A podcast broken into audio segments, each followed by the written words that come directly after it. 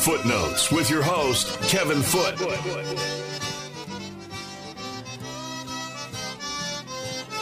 Welcome into Footnotes. Kevin Foote on the game. Broadcasting live from the EFCO Development Studios in Upper Lafayette. EFCO Development is a civil construction company that specializes in new multi family construction. Simulcast on Stadium 32.3 and 133 on LUS Fiber. The game hotline 706 011 1337 706 0111. Bizarre scene in Oakland last night. Locally, obviously, the most important thing is I don't quite get why they're doing the opener.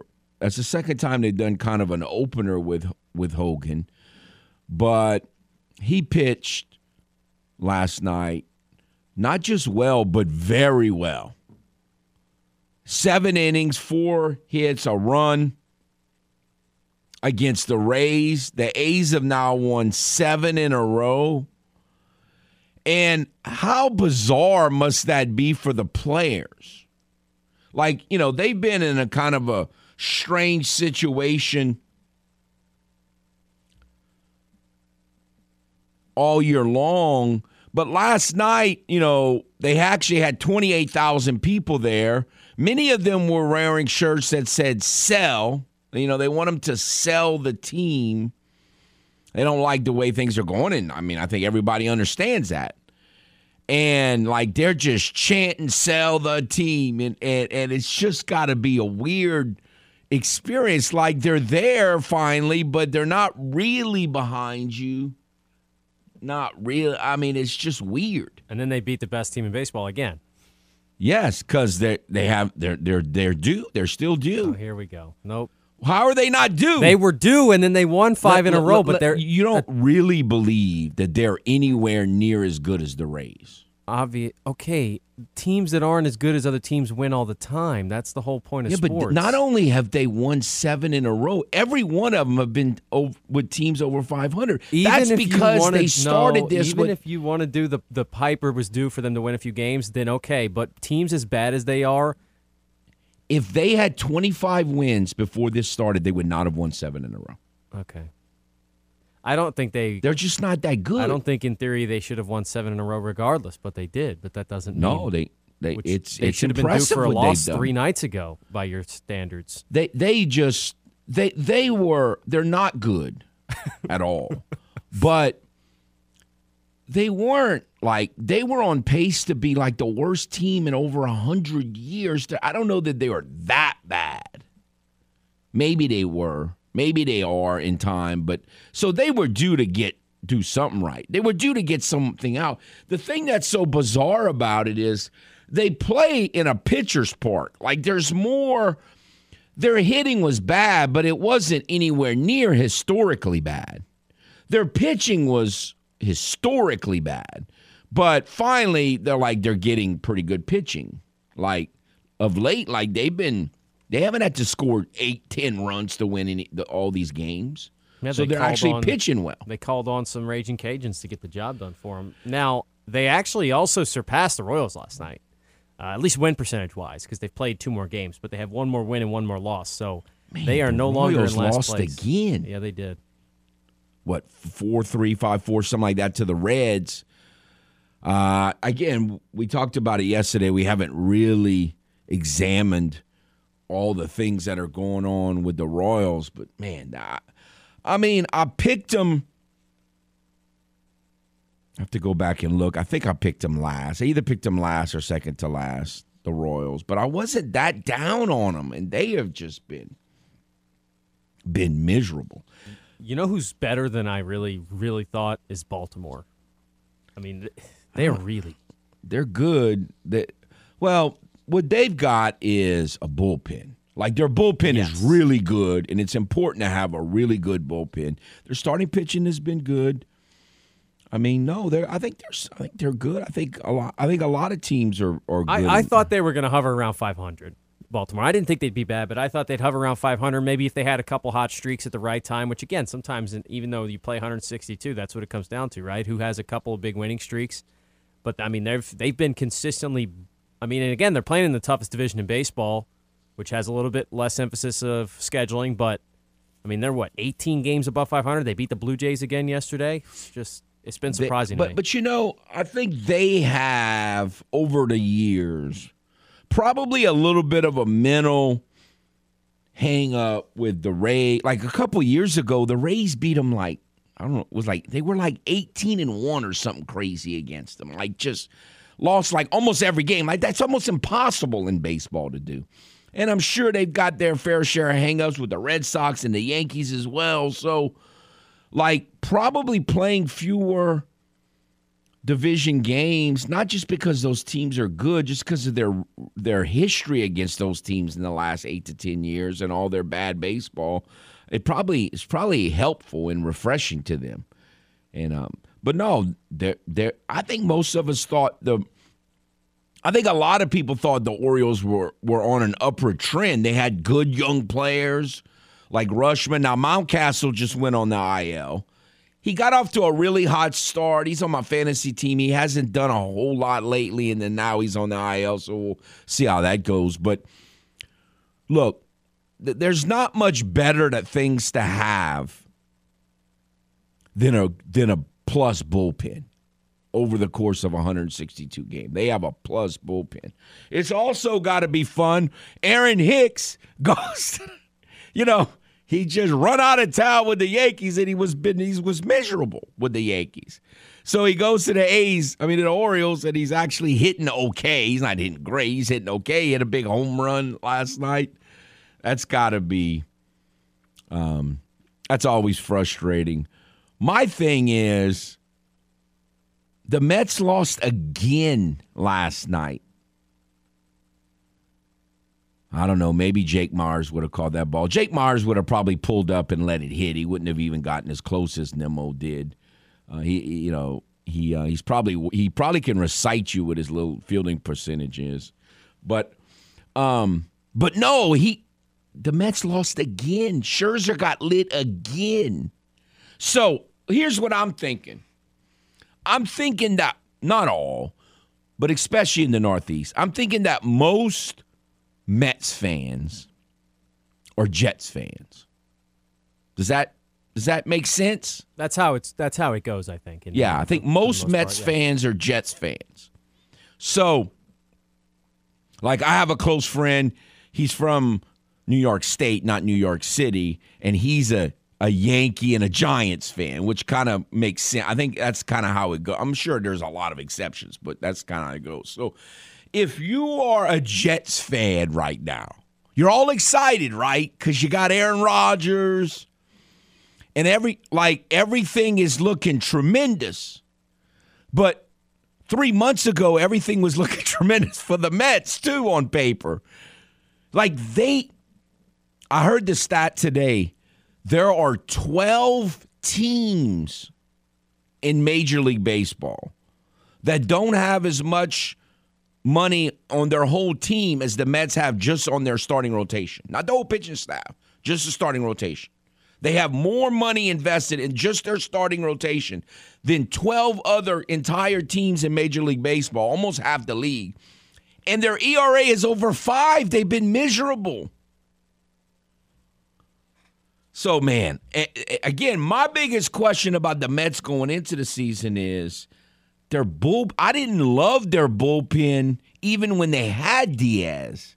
Then once he got hurt in the World Baseball Classic and he's out for the year, their bullpen is not good. Like they blow leads all the time. And now they're starting out. Now, I still think their starting pitching is to, it's got to get better. I mean, these guys, I mean, they can't be that bad. Um, I'd be surprised if Verlander doesn't pitch well tonight. It's Verlander and Cole, I think, today. Um, two ex Astro pitchers going against each other.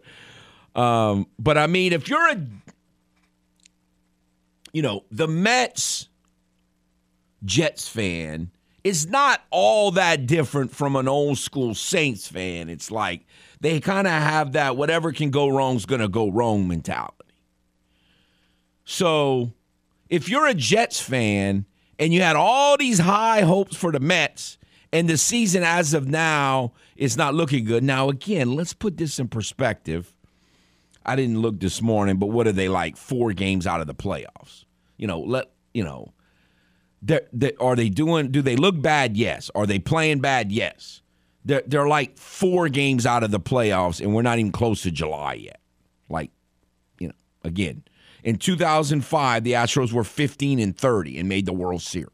Now that doesn't happen all the time. I get that, but four games out and playing bad in June is not quite the um, debacle that a lot of people are are making it look like or seem like. But if you're if when you had the hopes that they had, then you're really depressed right now. So I wonder how many of those people are thinking we're all high on the Jets. Are they fixing to do the same thing to us? I mean, are, are, are we? They some of them have got to be thinking, man, are we overrating how good the Jets are going to be just because we're all excited about Aaron Rodgers?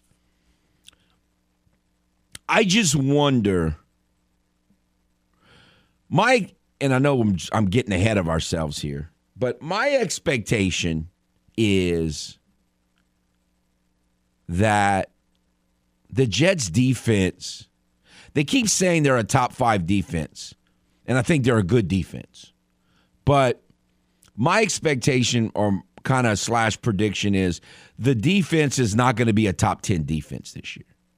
The, it, it's not going to be bad, but I think everyone, the people who are thinking they're about to go to the Super Bowl, I, I, I think they're assuming they're going to have a top five defense again this year. I don't really think they're going to have that. And one of the main reasons why is they had a really easy schedule. Now, again, I'm, this isn't college football. I'm not saying it was a given. I just think I think that they're going to play more explosive offenses this year, and it's going to be a lot more difficult for them to be a quote unquote top five defense again. Now, that doesn't mean they can't be good. And it also doesn't mean they can't force turnovers and actually be a more effective defense in terms of producing wins and losses or wins as opposed to losses, especially now that they have a you know a great quarterback compared to what they had at, at the quarterback position last year, which was just you know it was it was probably the worst quarterback play in the whole NFL. I would think last year the Jets quarterback play. So you know whether you hate Aaron Rodgers or or, or love him, I mean, there's no arguing that that is like a humongous increase there. So I don't know. The whole Jets Mets thing is interesting, fascinating um, scenario there as we um, start to get, you know, kind of into football season with baseball. All right. When we come back, we'll take a timeout. When we come back, I wanna, I want us. We only have three days left of this week, and I want us to identify a couple of the college football coaches um, underrated. Now we're going to talk about the best ones ever, and I, we want to educate ourselves a little bit on some of these, but but I but I want to well. First, we're going to obviously talk college baseball uh, with Koki Riley, but later in the hour, I want us to start thinking about some of these underrated college football coaches and come up a, and identify two or three for sure um, before we end the week. But for now, we'll take a time out and be back. Stay tuned. This is Footnotes on the game 1037 Lafayette and 1041 Lake Charles, Southwest Louisiana's sports station. Your home for the LSU Tigers and Houston Astros. Go subscribe to the game's YouTube channel at The Game Louisiana. That way you can check out the latest original videos and more shenanigans from the game. 1037 Lafayette and 1041 Lake Charles, Southwest Louisiana's sports station.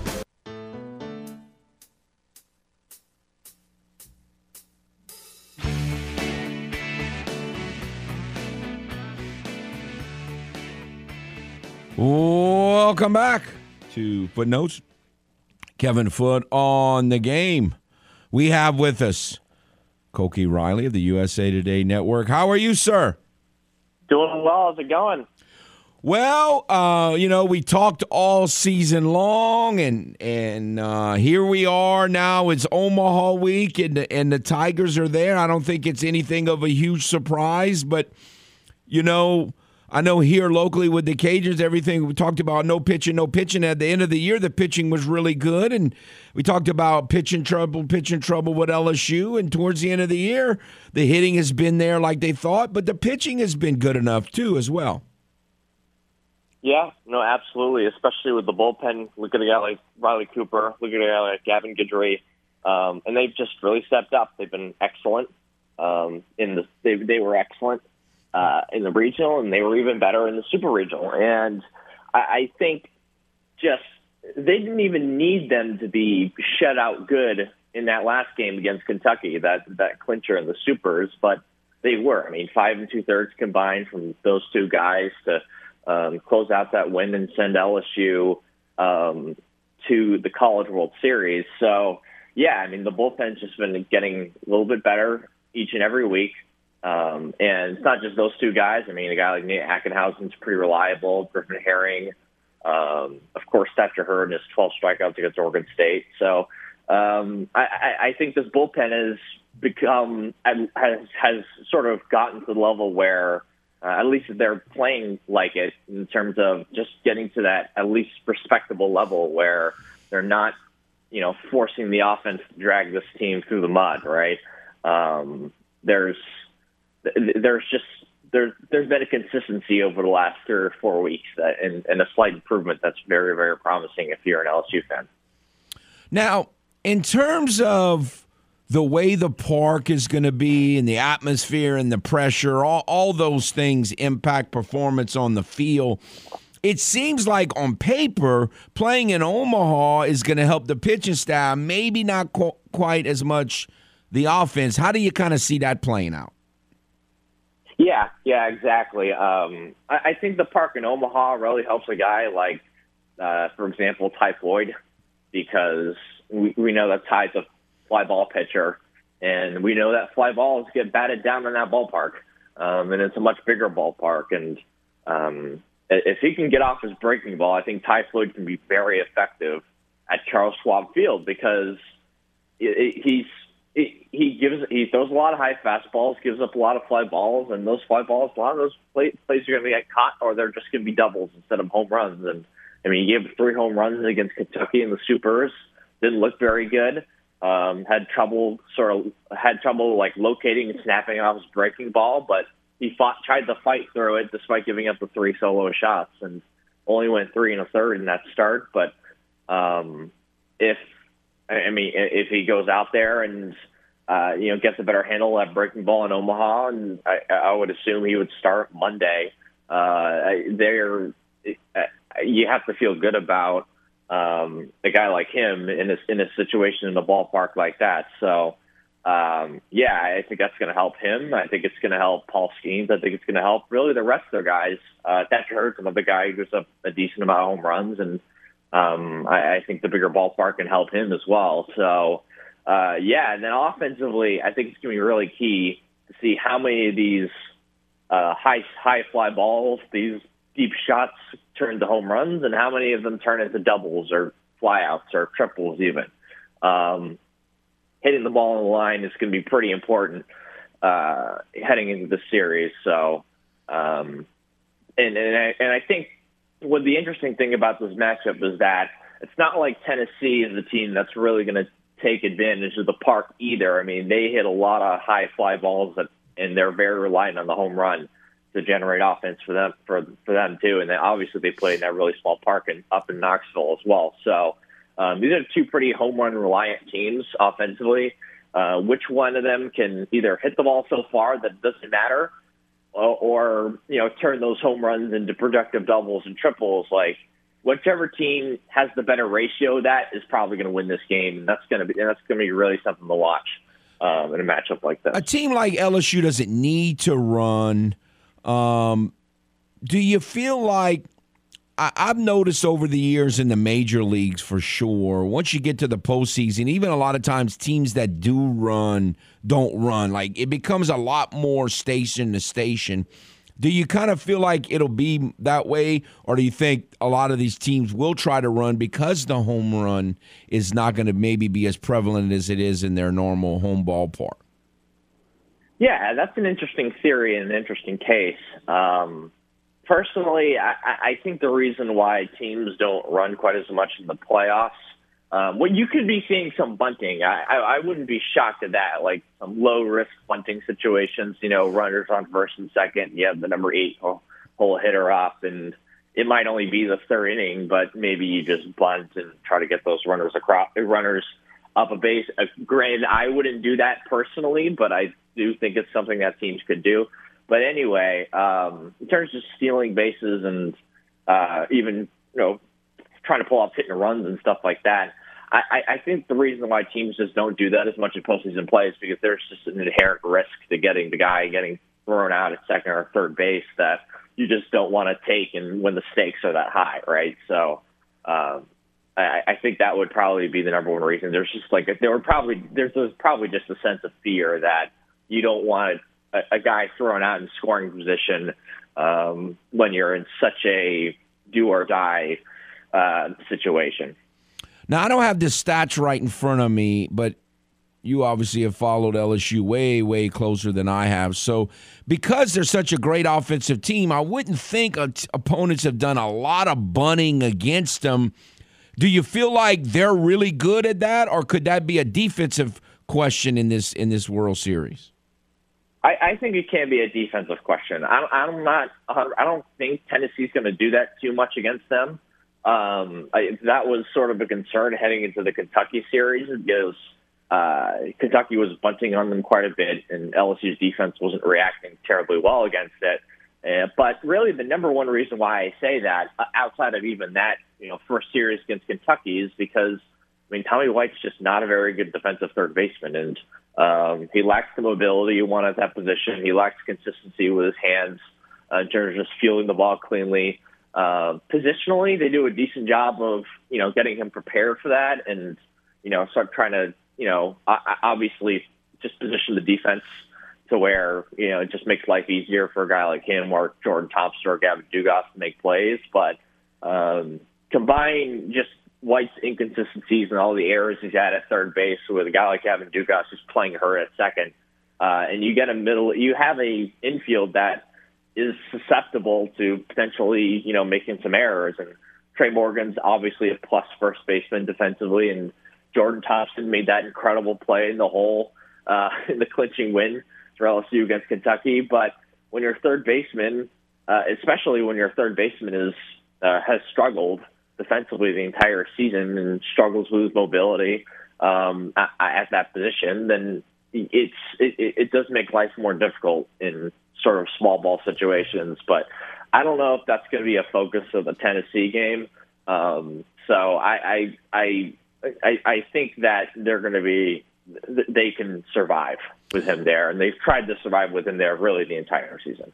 All right. So, look, any matchup in the College World Series is going to be great and exciting and all that. But when you're playing not just an SEC team, but one that is as volatile and emotional and competitive as Tennessee is, because LSU is always, you know, kind of a competitive, uh, high energy kind of team as well. So, I mean, I don't know that you could get. I'm not saying Tennessee's the best team, but I don't know if you could get a more exciting matchup in this field than LSU versus Tennessee because of the the mental and emotional makeup of these two teams. I think the only I I think that's a really good point, and I think we kind of saw how um, revved up like both teams and the crowd, especially um, can be the last time LSU played against Tennessee. I mean, I think LSU set the Alex Box Stadium record for most state for most most fans at a game, um, and I, I think more fans went to that first Tennessee game than than they did for the Super Regional. So that also kind of gives you an idea of just how pumped up people were, uh, players included, as you said. Uh, for LSU versus Tennessee, you know, Skenes versus Dollander, like all all that, all those uh, sort of storylines uh, Jay Johnson versus Tony Vitello, like all that really, really interesting stuff.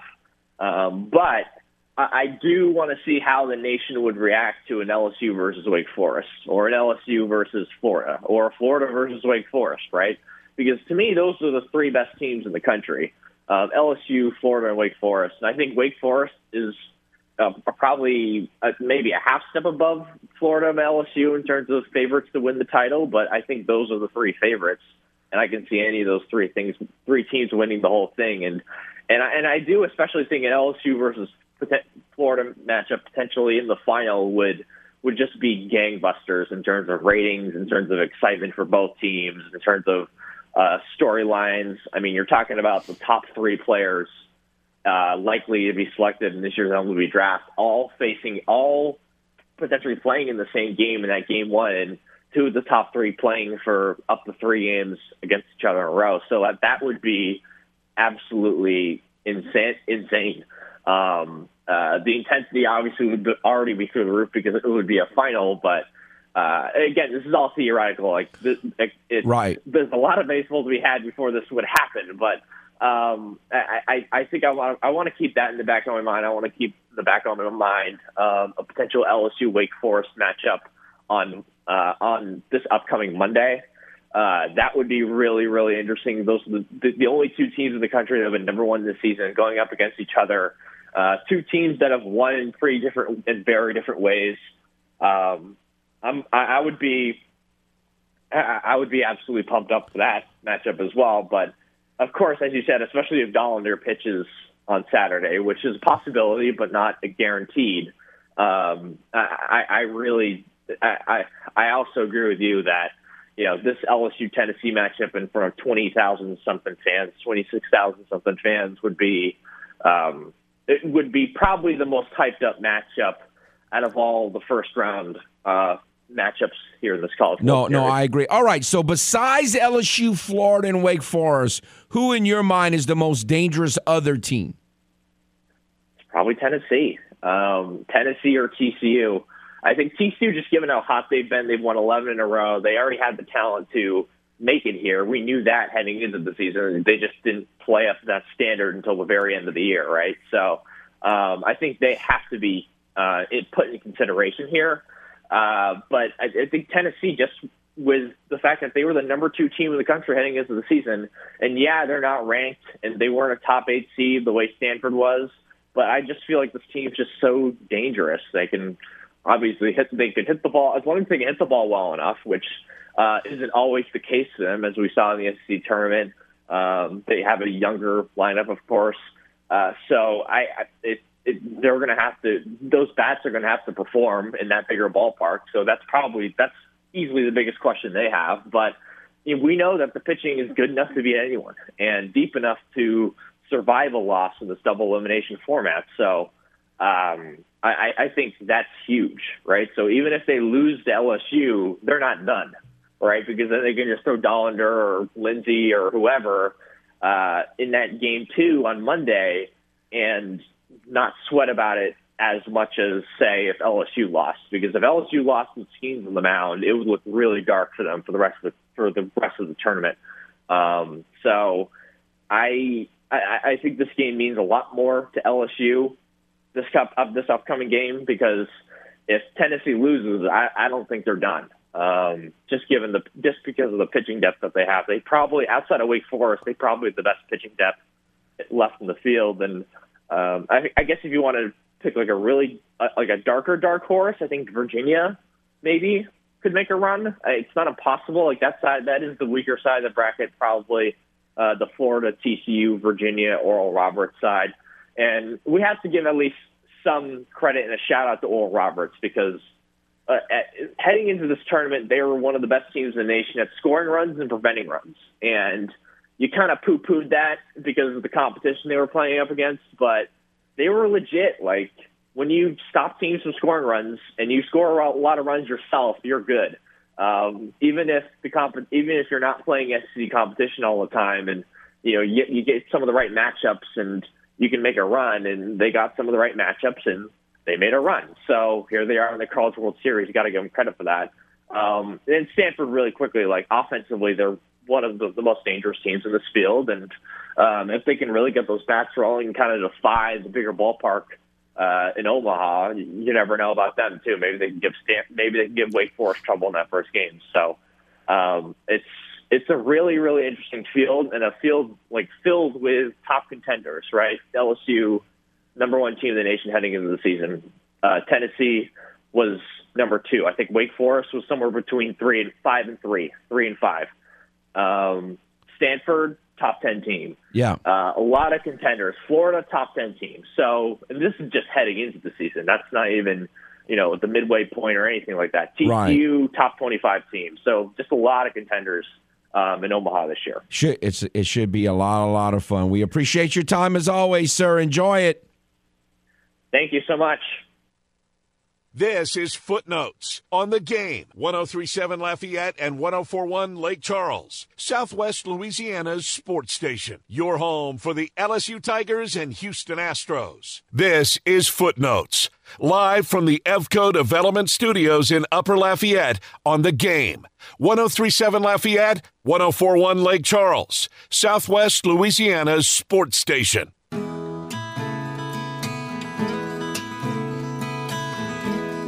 Welcome back to Footenotes. Kevin Foote on the game. The game hotline is 706 0111 706 0111 on this Wednesday, day two of the Astros series against the Nationals. Uh, Hunter Brown pitched very well. I really think Hunter Brown's last couple outings, he was a little unlucky. He didn't pitch great, but he didn't pitch nearly as bad as the stats indicated, and so that it was good to see with that uh, he pitched well. Abreu is not pitching bad, but he's given up. He's had several outings recently where he's given up runs. So hopefully he's just going through a midseason thing, and that will will get better. We'll hopefully the Astros can win his. You know, I I hope the Nationals got off. You know about a week and a half ago, I remember looking, and the Nationals were just like three or four games under 500. I'm like, man, they're playing pretty well because I thought they were going to be, I thought their lineup looked about as bad as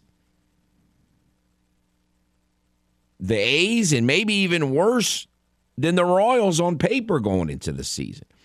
And then, but lately they've been scuffling. They've only won like one of their last eight or nine games. And hopefully the Astros can get a sweep of them at home and let them get out of town and go get closer to 54 against somebody else. But um, they, um,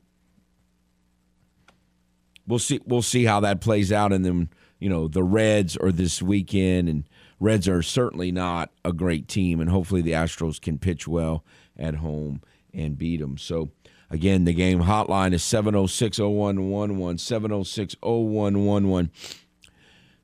Look, I, I don't know that I disagree with anything that Koki said, but uh, because after the talking, the back and forth that Dawson and I have brought up, and things that we brought up over the last few days, and then hearing what Koki's perspective is on the World Series field, to me, Virginia is becoming the most interesting team to me to kind of to watch, just because something tells me they're a little better than the perception is, uh, and so I'm anxious to see how they're really going to perform.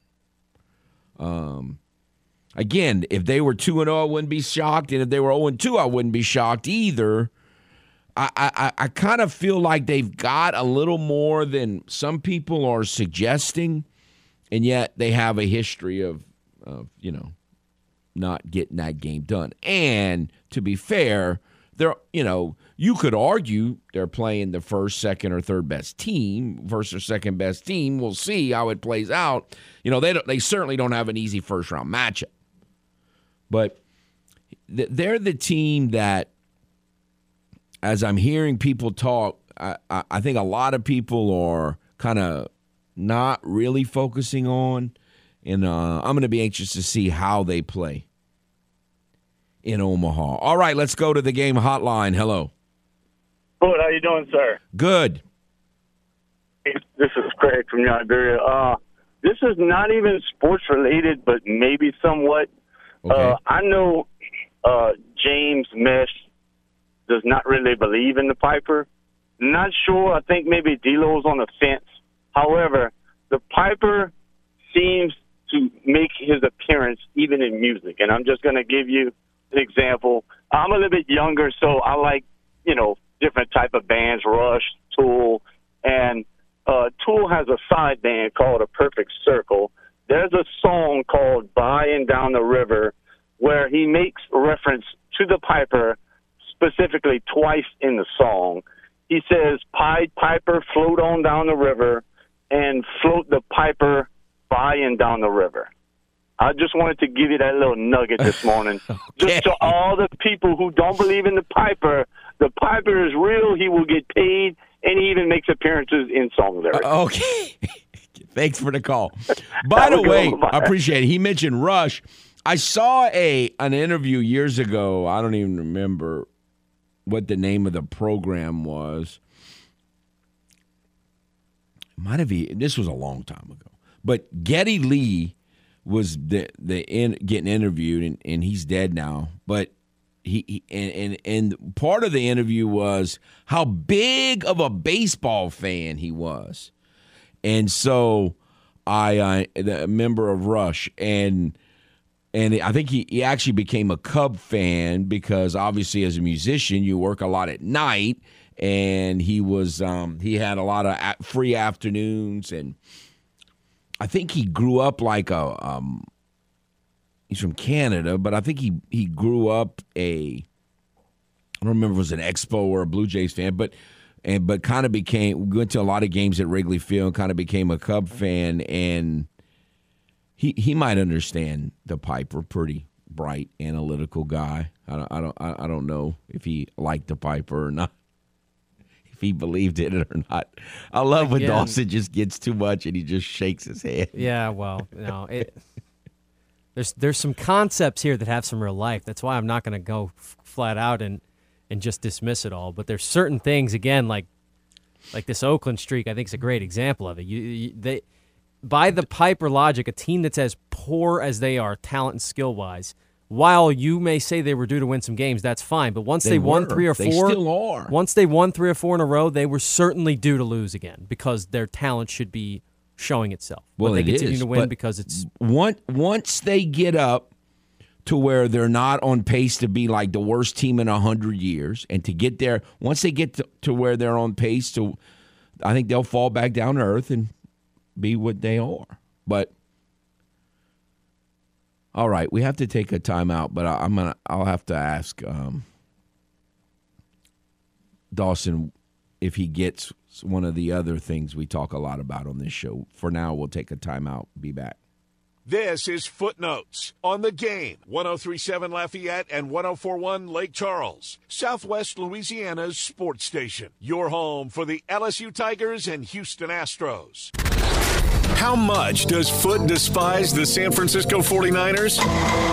Well, you be the judge. I love turning 50 because I was no longer a 49er. Back to Footenotes on the game. 1037 Lafayette and 1041 Lake Charles, Southwest Louisiana's sports station.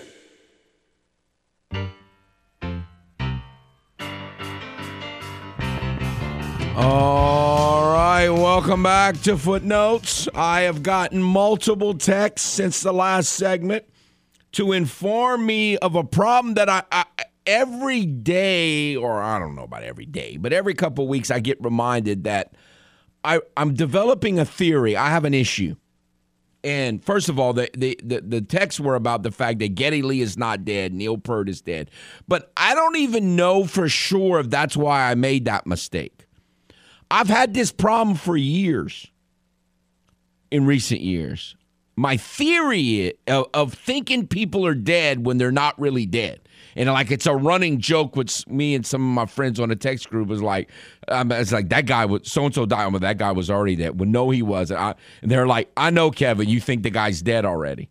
And I really think what happens is I have these dreams and I rem- of of seeing reports of people dying and I often confuse whether it's real or not real. Like, because I, I can see the report that Geddy Lee died in my mind. Do you see? Is this what you also see when you see a team not scoring any runs because they're overdue? Is that? Is Oh that no, that's a works? completely And different. gosh, I hope you don't see any reports of any like catastrophic incident. I mean, gee, how how how strong are your powers here? I'm No, concerned I, now. I don't have powers. I just, I, I just, I'm telling you, I think uh, it happens to me all the time. Someone dies, or or I think is dead, and they're like, or they, and I'm like, that guy already died, or that Well, I lady guess it's died. good that they're actually not dead. Yeah, you're not having the dream and then they're not. So okay. Yeah. Um, I think had I a question in the break for you about the Piper having an expiration date. I think I know where how you're going to answer this. Um, but do, does there is there an expiration date in order? You know, in essence, uh, if a team's really hot heading into the All Star break, is that is that you know now do they get a pass because you know they didn't play for six or seven days? Wake Forest is another example that's being brought up, um, and I know you feel it's a little bit different in college anyway. But Yeah.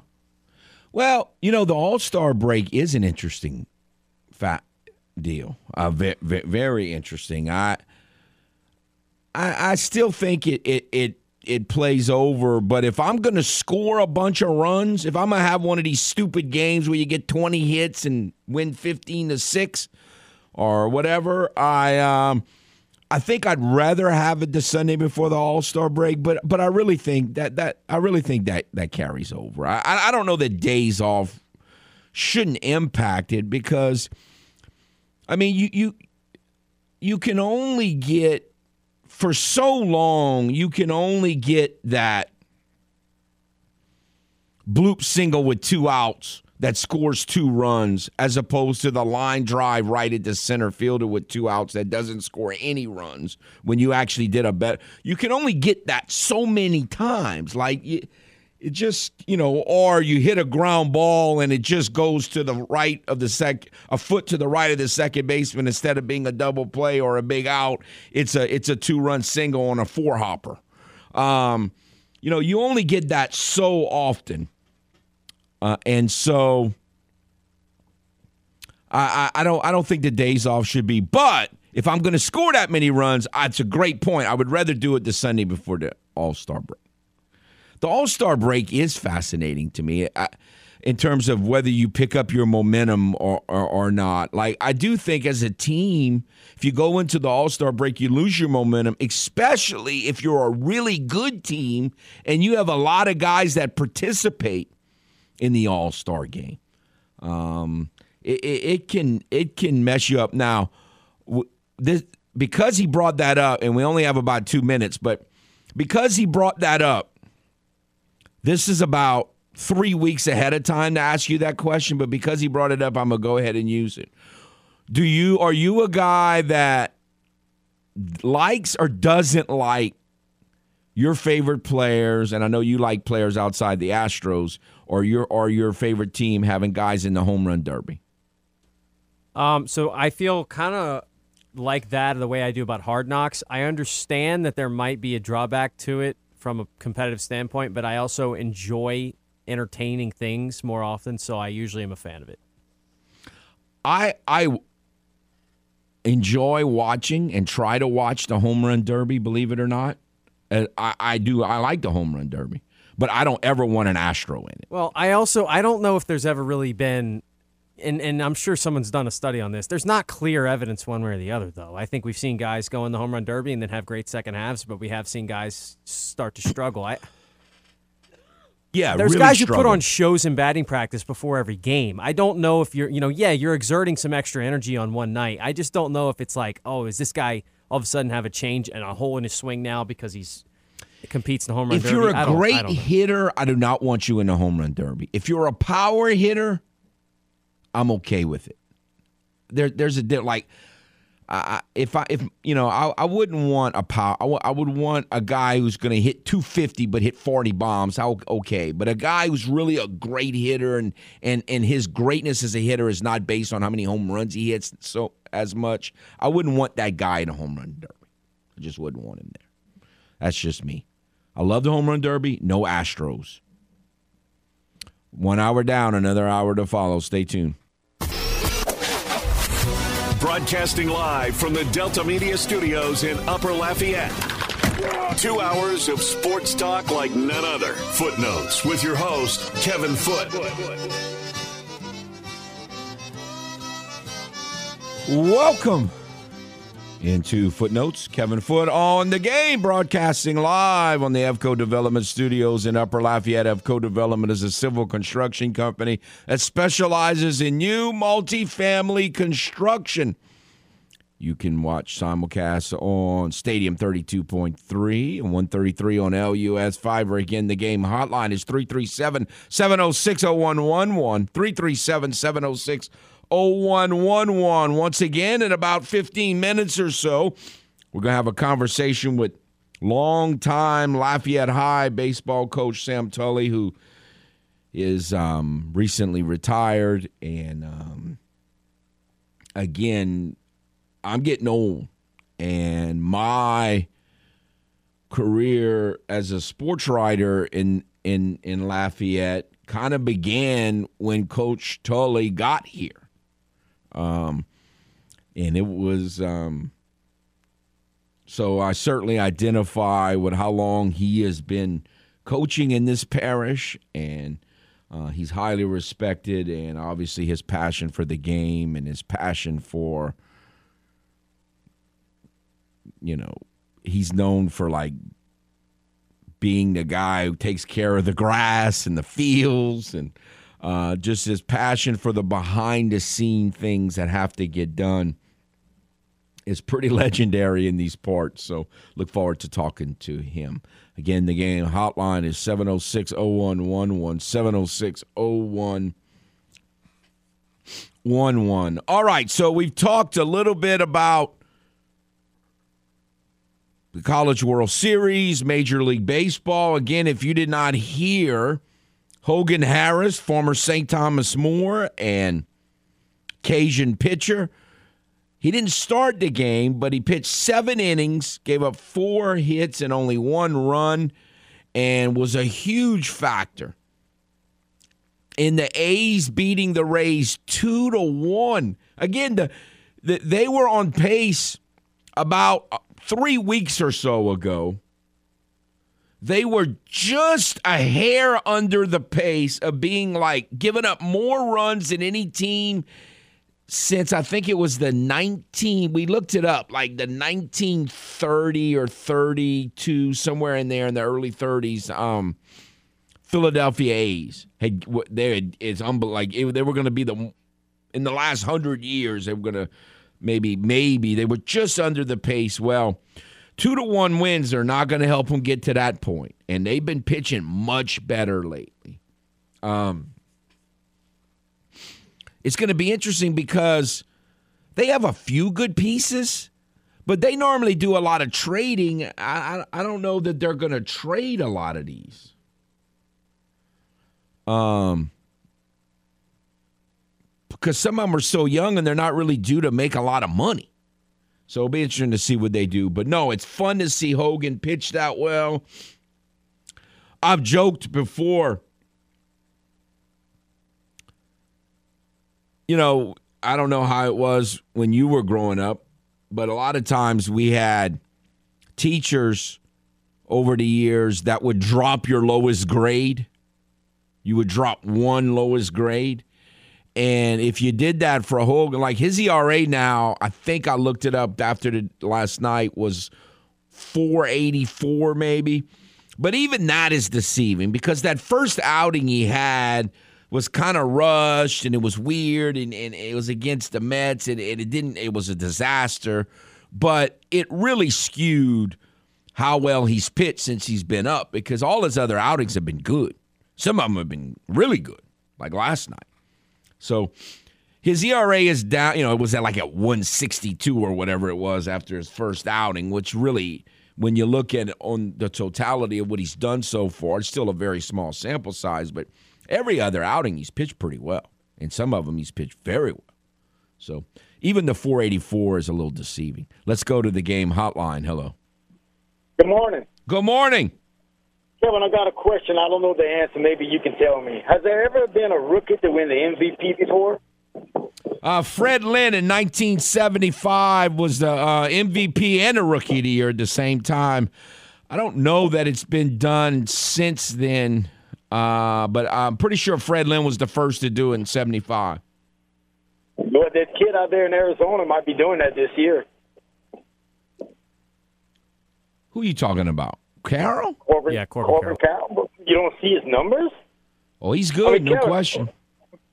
He was considered when we were doing fan is like when you most of the most of the um like guy okay minor leaguers or guy you know rookies who could make a big fantasy impact. He was either one, two, or three on just about any list you look at going into you know back in February and March. So yeah, it's not a shock to how well he's done. He even had a stint on the IL, but he's come back and for a while there he wasn't running much. But uh, yeah, he, he, he I don't think he's really going to be the MVP, but he you know he he's really good, and that team is pretty good. Well, like I said, they got him. Well, he's going to win Rookie of the Year. But you already, he's going to be go get both the MVP, and probably their pitcher might be get a Cy Young. I mean, go figure. The the D backs. Kevin, I know you like uh, you you look at trends and everything. That how many times have we seen it, especially in baseball, where a team was, is really good one year and they got great expectations, they lose or something bad happens to them, and then next year they don't have this the, the same. Everybody's not saying they're the best team ever, and they win it. I mean, don't you see like Tennessee fits that bill this year? I think that's a very scary because of that reason there. You know what I always think about? The year after Jamaican. That's my that's the example that always comes to my mind when I think about that stuff. Yeah, me too. I mean, look, and look, I, I, I really think LSU's better than them, everything like that, and I and I don't think Tennessee's close to the best team there, team there, because but people are not seeing that, you know, and everything. They look at what happened last year with them. They're they're the type, to the child for that kind of thing, the the year after Jamaican thing. They are that. Yeah, it, you know, it, it'll be interesting. And again, they do a lot of things well. And we talked about um, Koki and, and, and Dawson talked about their depth of pitching. No, I, I don't think. I know. I think some people think there's only one or two teams, you know, or maybe three teams that are head and shoulders. I don't know about head and shoulders. I, think there's some. I think Tennessee is interesting. I think Virginia's interesting. TCU, the way they're playing, I'm not taking them as seriously as some, but they've certainly been playing well. So you got to respect the hot team. And no, I think there's a lot of teams that I think there's going to be at least one team, and maybe even two that are two and zero that a lot of people are going to be surprised about. I can see that happening too. And you know, another thing, if you saw that Timpson, that uh, Tennessee Clemson game and that regional game, you might understand right there. Maybe Tennessee is a team of destiny, destiny because they did, they should have not won that game at all. Oh no, you're you're Y'all have correct. I saw a lot of that game. day. You're correct. Yes. All right, I appreciate it. Um, no, the the question I was going to ask before we got sidetracked with my saying that Geddy Lee is dead and he's not dead, but um, was how how are you on the concept of medicine seasons? Some good logic there. So you're Um, okay with it? Yeah, I don't know if I believe in all the intricacies about it that you do and some of the extenuating circumstances that contribute to it that you've suggested. But the overall concept, um, I think it is very difficult to now. And I've also told you that I'm not a fan of the team that kind of comes out of nowhere in professional sports leagues. Uh, the team that doesn't sort of pay their dues a little bit by being a team that's pretty good and then takes the next step to being elite and winning titles.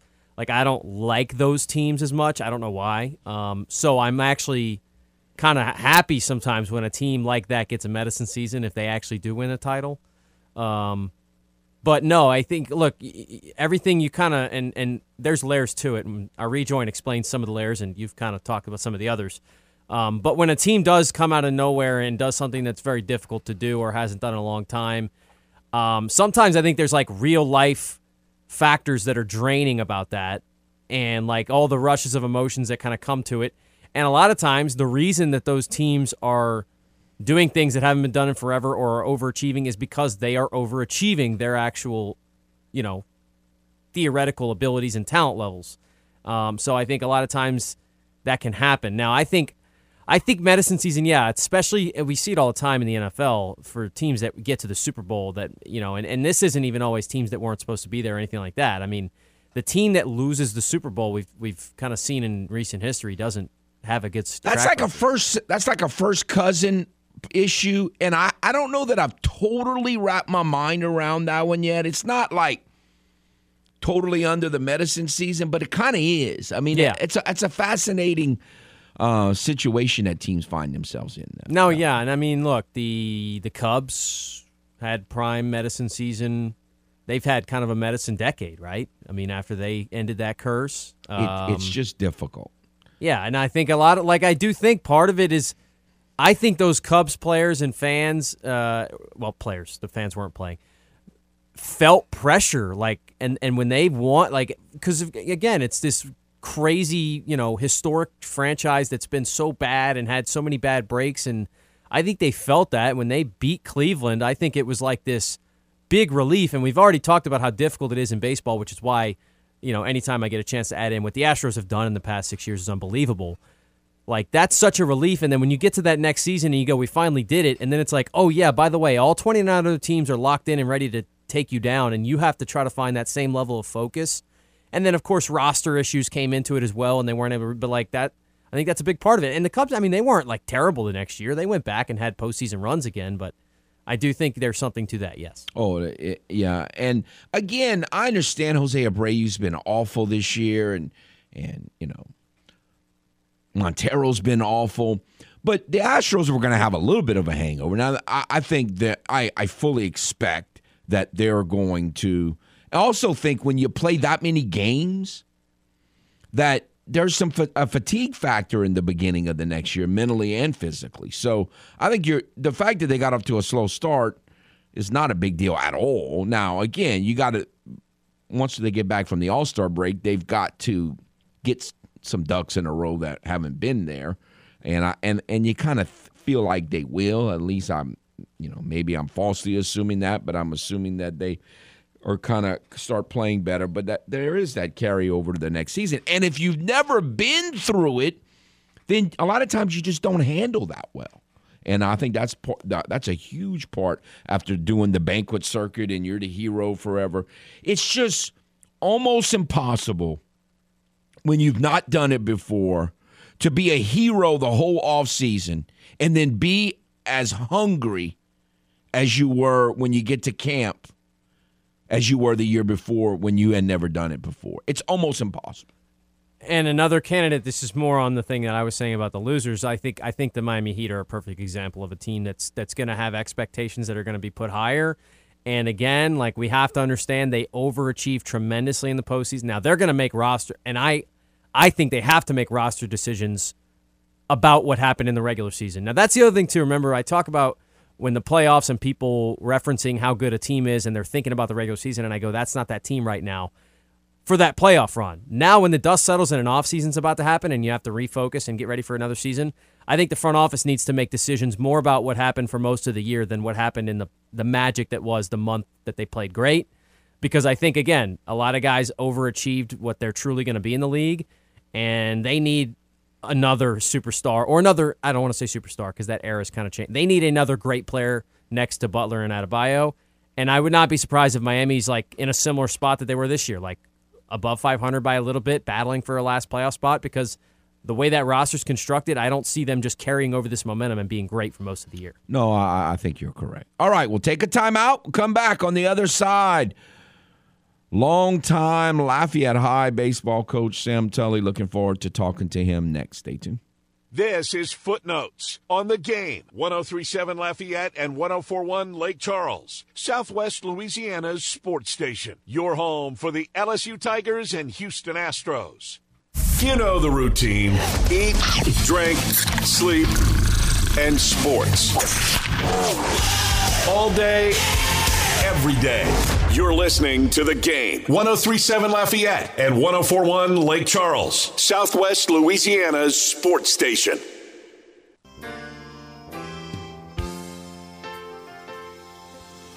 Welcome back to Footenotes. Kevin Foote on the game. We have with us longtime Lafayette High baseball coach Sam Tully. How are you, sir? Doing well this morning, Kevin. How's how's things over there? Are we kind of relaxing and breathing, or are we not real good at doing that just yet? Um, I'm good at relax. Not, as good as my dog. She's just laying on my lap watching The Price is Right. I'm just uh, I'm just sitting here chilling. I I understand. All right. So I was saying before uh, in the last segment, I got hired at the Daily Advertiser in 1983 and kind of started covering high school sports 84, 85, 86 and and and so that was all about the time that you kind of came to the Acadiana area. So my career as a sports writer is kind of totally mirrored your, you know, the time that you, all the years you've been here. When you got here, um, I mean, did you ever imagine that you would be here in Lafayette this long, or was that the plan? That was the plan. Uh, when I graduated from USL in 1975, uh, it was hard to find teaching positions with Lafayette Parish School Board, and uh, there was a, a glut of teachers, unlike now, where we can't find them. And uh, I always wanted to get back to Lafayette. It took 10 years, and when I finally got the opportunity in 1984, and I got the job at Lafayette High, I, I was done. I knew I was where I was where I wanted to be. You, when you you know you had they had just at that time they had just come out of the you know an era of really good Lafayette High teams. You know the Robichaux and Todd Thomas and and and and that group, and you were coming from a very successful um, baseball program that still is pretty in Berwick. So talk about th- th- those years. Yeah, uh, actually, we uh, we were playing each other uh, a couple of times uh, right before uh, in that era, and the, uh, I got to see the uh, Robichaux and Todd Thomas play, and uh, and you're right, they had some outstanding teams. We had a, a couple of good teams at Berwick, and uh, and uh, it was always a great game, great rivalry, and uh, I enjoyed uh, the strategy of the game going up against uh, uh, Lafayette High, and uh, they did a great job, and uh, I enjoyed uh, going against their guys. So it was it was two similar programs, and we both coached uh, in you know about the same way. Now you you went to Shaw, correct? Yes, sir. So did you were you like baseball, played high school in baseball, and plan on being a baseball coach your, your whole life from the time you were a kid, or how did that go? Uh, played baseball all my life growing up. Uh, always was playing catch with my dad in the backyard. Uh, when I got to Shaw, I was fortunate enough to get on the varsity and, and play for four years. And then when I went to USL, the first year I was majoring in business. And after the first semester, I realized that was not what I wanted to do. So then I changed my major to uh, physical education. And, uh, and, and that was it. Uh, I, I wanted something where I, I knew I was not going to be stuck behind a desk all day. I was able to move around and get outside. Again, we're speaking with uh, longtime Lafayette High head baseball coach Sam Tully, who recently retired. So, are you? I don't think. I think there's a lot of guys who played with you and coached with you, or were fans on a Booster Club, seen you work all these years. That and several of them have told me I don't really know if I buy this. Like, do you know how to? Like, they don't really believe that you're really retired. Yeah. um, no, they. That's the ones that know me really well. Um, I'm probably going to be dabbling. Uh, I told them uh, the last day of school. I told them, look, if y'all need a substitute teacher or something, call me. I'll help out. If, if y'all, you know, running short on teachers for a few days, or if I uh, if I need to go out and help. I'm still cutting grass and stuff. Uh, they they putting the new lights up on the football field uh, as we speak. And so I'm going to try to get out there when they finish and cut grass and spray and trying to get that football field ready for the next football coach. So you're not applying for that job? Is that accurate? the, the football job? Yeah. Oh no. no, I uh, I had I, I applied for a football job one time when I was at Port Sulphur when Donnie Perron left to go to Port Barre. And uh, that was the last time I applied for a football job. All right, so I mean, what, eh, like three years ago or two years ago, did you know that this was it this year, or did it? Did what, what, what kind of made the decision? Well, the I, I knew it was coming up, but um, some of the things that happened in the last few years, I, I figured, well, now's the time. I'm not getting any younger. If I want to do a few more things, uh, be able to travel or do something and go you know, go wherever I want to go. And the time, the time is now. And uh, you know, things are uh, things have changed, especially with COVID, and uh, and it's getting more and more difficult to get kids out interested in the game. So I figured, well, it's time for a younger person to get in there and take a shot at it and and see what they can do. You you always you know I, I just recently saw a movie about what like in the movie the, the the the guy was struggling and fly fishing was like therapeutic to him. For you like is cutting grass and just fixing fields the enjoy most people look at it like how does he enjoy it that much i'm guessing it's like therapeutic or is it just a work ethic thing that's part of the job and i'm old school and that's what you do yes and yes. it, it's therapeutic to a certain extent. Uh, you can put your headphones in and listen to your music and just get away from everything. And but it's also the the work ethic and trying to produce something that's you know the kids can be proud of. It's a it's a safe uh, surface for them to play on, and uh, you know that's I always look forward to trying to do make the field as, as good as we could get it. And thank goodness we had a lot of good parents that helped us out to help build the fields and, and help maintain it to, to a certain extent. Now you you've uh, obviously coached against and coached on your own team a lot of great players over the years, from the Conrads to to Paul Bako. I mean, is it? Um, I mean, do it does any team or players like kind of stick out to you? You know, I mean, I was fortunate enough to, to coach two kids that stayed in the majors for over ten years each, and Paul Bako and Lance Cormier.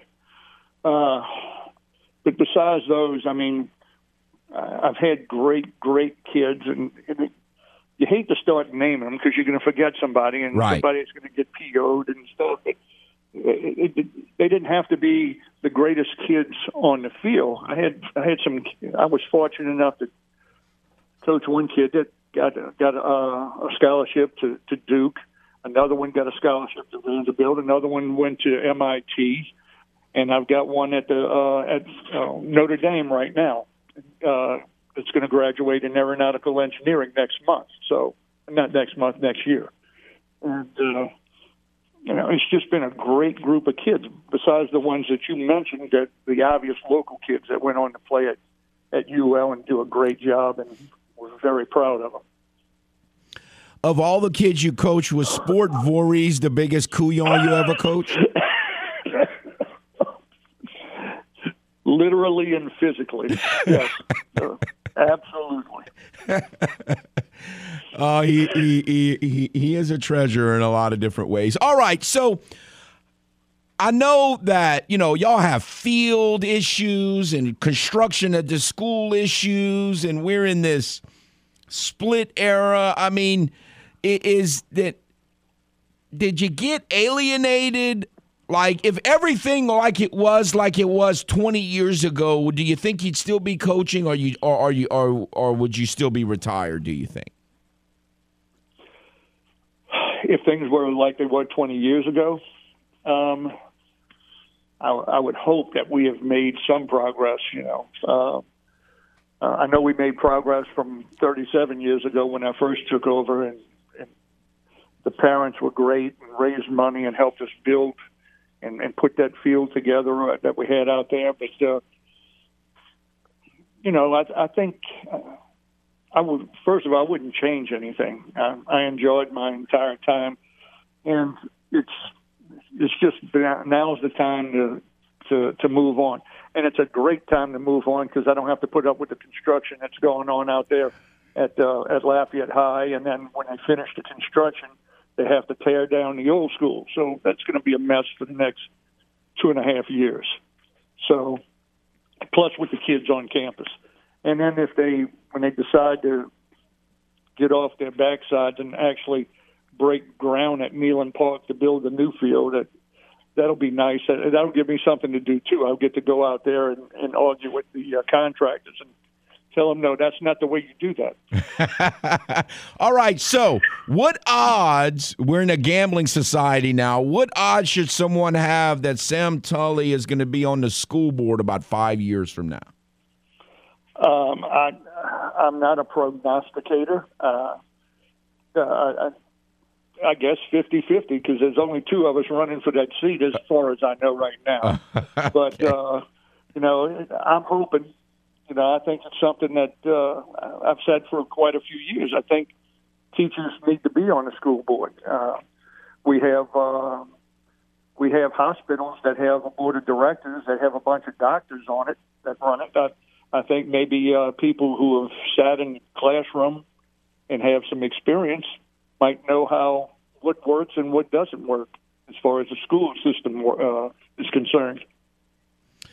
You also, I've been amazed. I covered um, when your son Sam was playing for you, and I, he seemed like he was a pretty emotional player. And now as a coach, he's so, every time I talk to him, he's so calm and collected.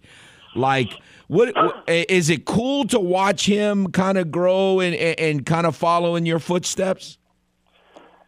Uh, yes, but I'm not sure which games you went to where you saw him calm and collected. um, maybe uh, that's just off the field when I talk to him. Yeah, yeah, absolutely. Yeah. Yeah. I mean, we're all different off the field and on. Uh, uh, in the heat of the moment in, in the contest, you, you know, we all get wound up and. uh but uh, yeah, he's pretty passionate and he's really a good tactician. He's he knows his stuff, and uh, I hate coaching against him. I can tell you that. He does a great job of calling pitches and, and setting up hitters. You know, he does a really good job, and I'm extremely proud of him. All right, I can't uh, talk to you without asking you, how do you think your Yankees are going to end up this season? I'm hoping to get a few people, more people healthy.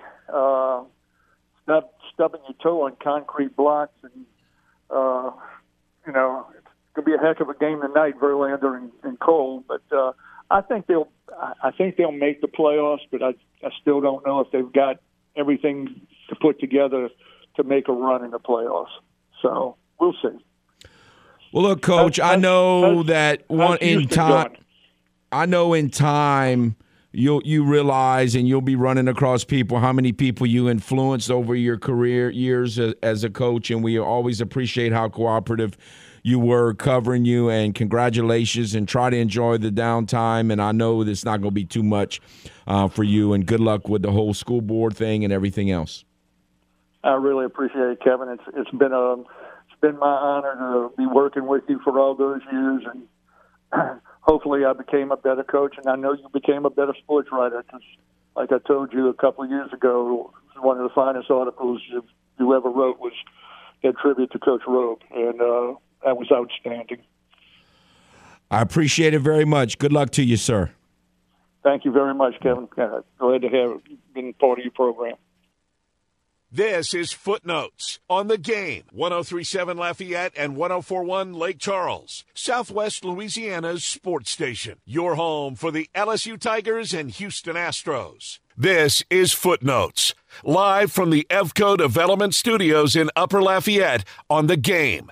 1037 Lafayette, 1041 Lake Charles, Southwest Louisiana's sports station.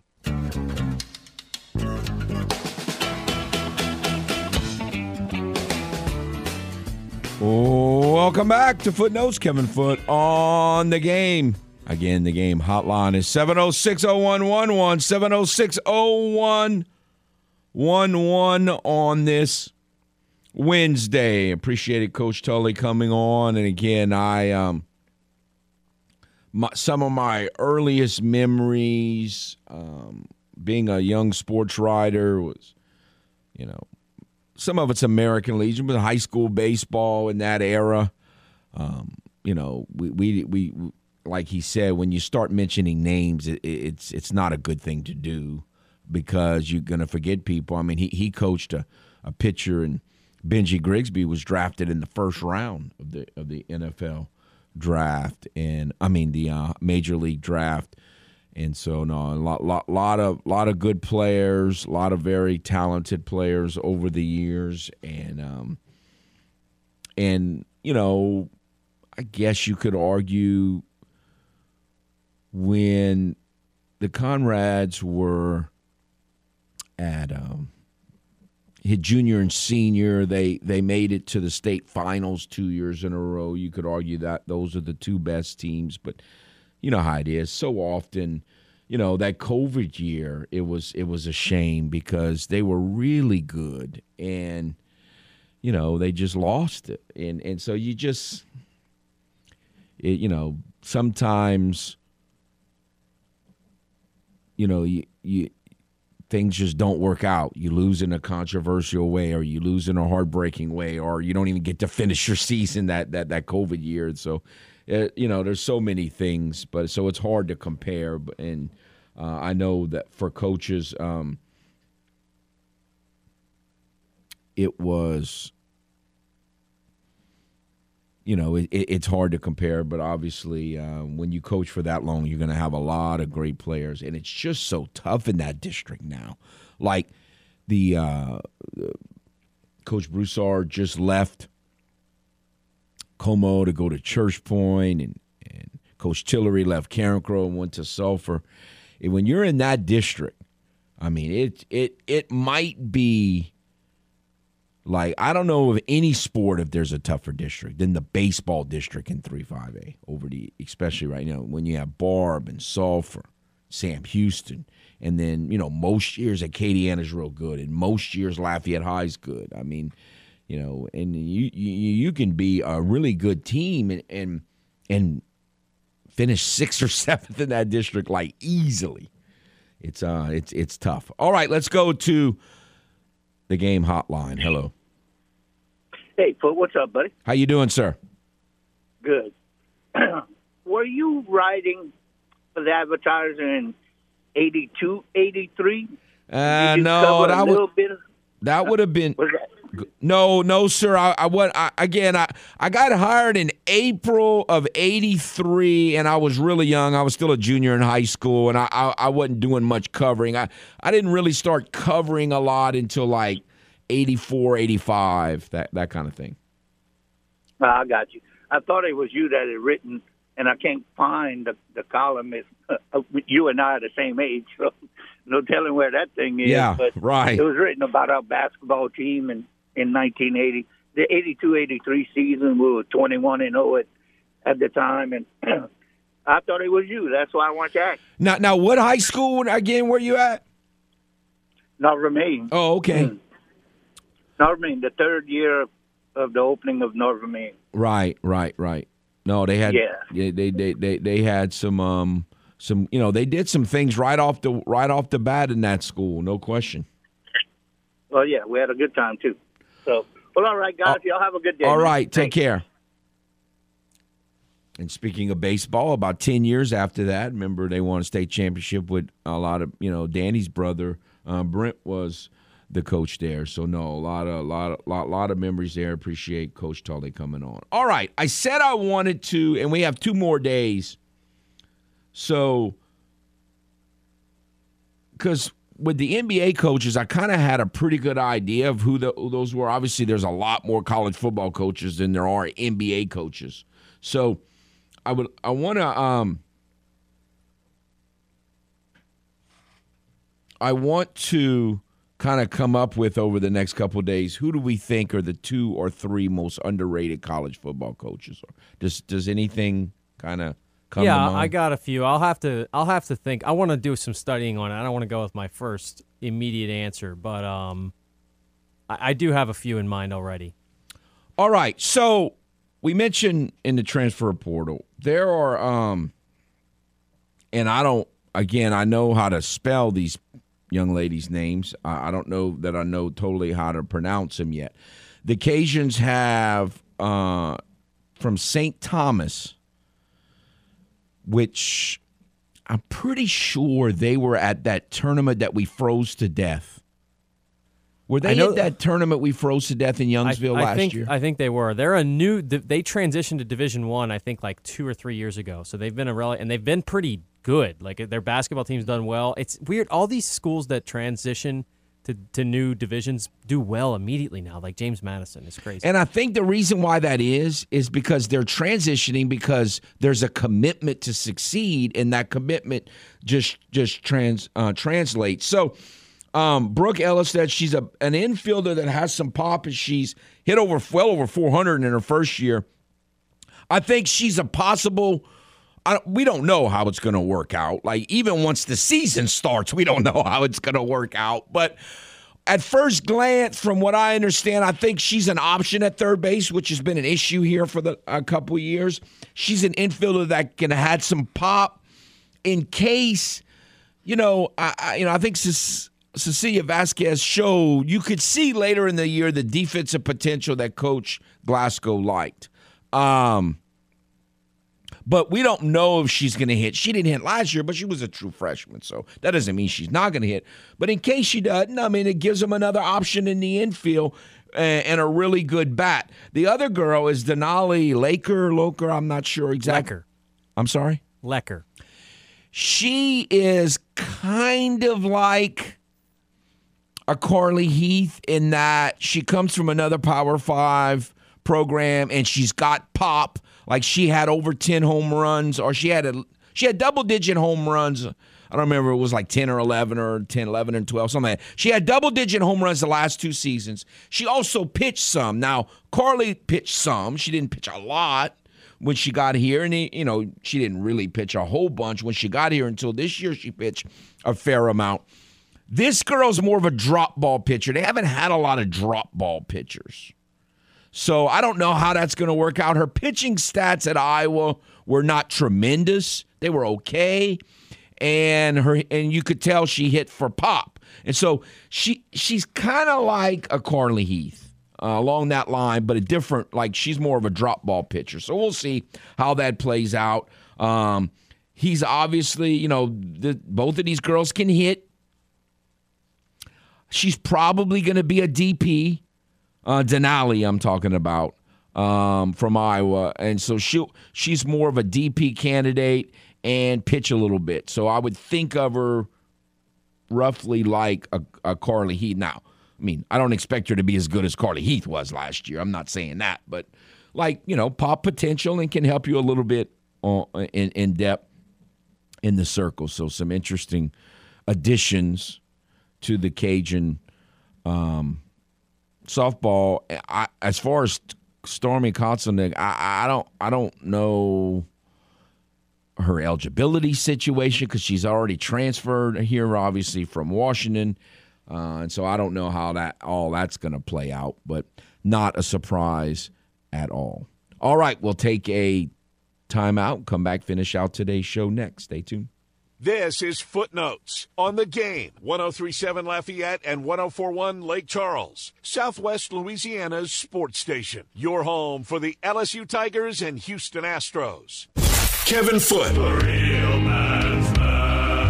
An award winning journalist, popular sports talk show host, and a man who apparently moonlights as a doctor. A medicine season of a different strand in 12, obviously, because the criminal commissioner decided to inflict them with, with the, the whole bounty gate silliness.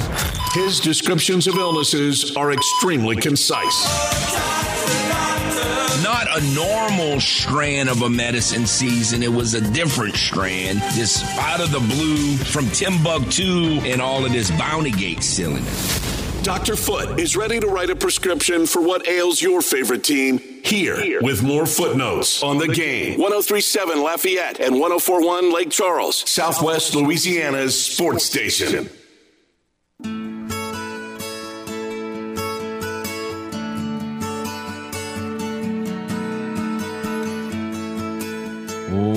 Welcome back.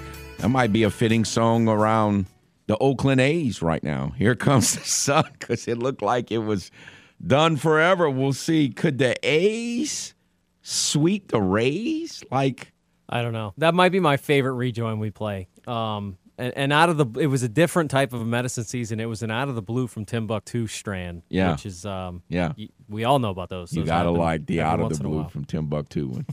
yes.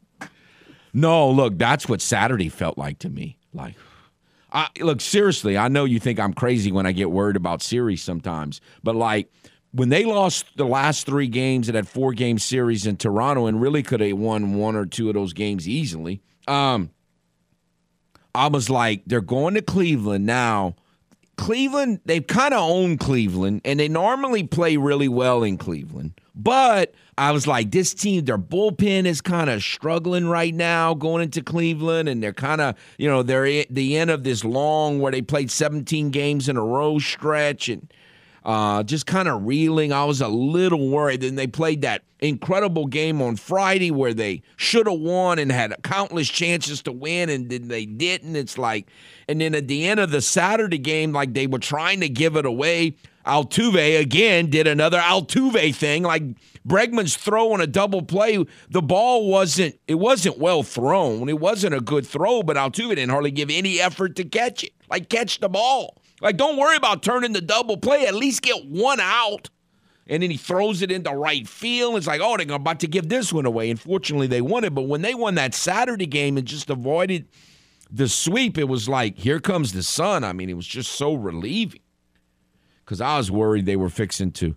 Um, and I'm not long term, but I, you know, you know me, I don't like getting swept, and so here we are. It is June the 14th, and I know that by the way because yesterday was my 31st, Anna and Michelle and I 31st wedding anniversary, and people all you know a lot of people commented yesterday that she's either Jules, our friend Jules, commented that Michelle's either crazy or an angel, one of the two. I don't think it's either one. well, congratulations. yeah, 31 years. That's, I mean, that's that's that's a dynasty in marriage terms. It's in in a lot of areas, yes. In today's world, that that is a dynasty. Thirty-one years ago, the Astros were not very good, and we still went to five games on our honeymoon. And the Saints weren't very good either, right? I mean, what thirty-one? Well, they were, were they- they were just that- coming off yeah, of that little- like the the the '92 Saints team was outstanding. Went 12 and four, and their worst loss the whole season was by six points. But uh, but then they had that awful playoff loss to the Eagles, and then they kind of went into a bad stretch. Like they were eight and eight ish. They were actually five and zero in '93, and then had the blueprint game at at Pittsburgh. Gotta hate the blueprint game. And they went to they had the blueprint game at Pittsburgh, and things fell apart uh, after that. And then you know the next year or so, more leaves, and then we get Mike Dick. Boy, that was it was it was hard to be bad for so long, and then you had five or six years where you were really good. You just weren't quite good enough to beat the elite teams because you were in the strongest conference by far. You were like in the NFL's version of the SEC West there, and so you were constantly having to fight off all of these great teams, and and then you're back to just you hire Mike Ditka, and you're back to just being, as Jules would say, a toilet team again, and then and then the and then Aaron Brooks came, and people expect me to hate Aaron Brooks. Are you crazy? I was awful for seven years, and then I'm beating the cheaters in Cheaterville at Cheeto Stick 31-27 in one of the greatest games in Saint history, and they expect me to hate the guy. Can you believe that? Can't believe that. No. No, it was unbelievable. Don't do not hate him. Now, again, did it turn out great in the end? No. A lot of frustration, but it was still all better than the Mike Ditka era and the end of the Jim Mora era. Still a lot better. All right, so we'll see what the Astros do tonight. Hopefully they they can uh, get a win. And I guess I got to pull for your little MVPs. They beat the Rangers last night. I guess. I mean, if you're an Astro fan, are you pulling Although against yeah, the, Angels, Rangers? I mean, the Angels are right there now as well. That's so what I'm saying. kinda- or do you pull a against the little. MVPs? Yeah. I don't know. I don't know. I don't like when either one of them wins. So you'll have a nice day.